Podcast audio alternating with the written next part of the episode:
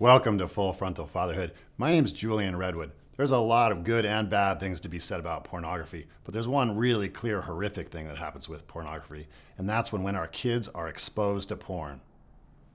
As a psychotherapist, I can't tell you how many people, especially men, I help are addicted to pornography. Even if they're not addicted to it, they're regularly associating any computer usage with pornography. It distorts one's conception of sexuality particularly if that association starts when a child is 11, 12, even 15 or 16. There's a lot of sexual energy running through a kid at that age. And if their way to express it is to go to a, any kind of device and engage with sexual images on a computer, it becomes really consuming. Rather than having a natural exploration of their own sexuality as they move through these ages, they get this overstimulating, really intense experience of what sex is for very mature adults it really messes kids up. And I can't tell you how many people in our world are really suffering as a result of these addictions. So it's our job as parents to do what we can to protect our kids from these experiences. And it's quite simple.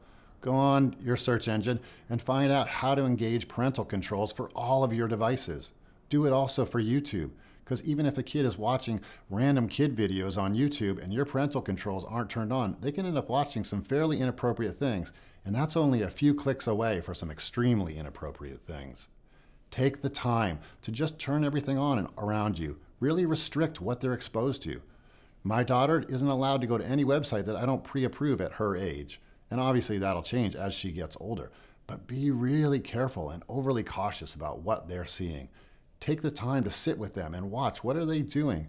And maybe you'll notice places where you haven't been able to protect them from what they're being exposed to and you'll need to initiate more controls so they can't go and have those experiences. We don't have to lie to our kids. We can tell them that there's a lot of inappropriate things happening on the internet and these are the places where it's safe for them to go and play. The accessibility of online pornography is really a problem for a huge number of people in our world help us protect our kids from these experiences, as well as your friends' kids, and do these few things to protect your devices so that they can explore on them without the fear of running into something that becomes really addictive and consuming. I'd love to hear how you handle these situations. Please join the conversation below. How do you protect your kids? Share it with others. And I'll see you next time for another episode of Full Frontal Fatherhood. Take care.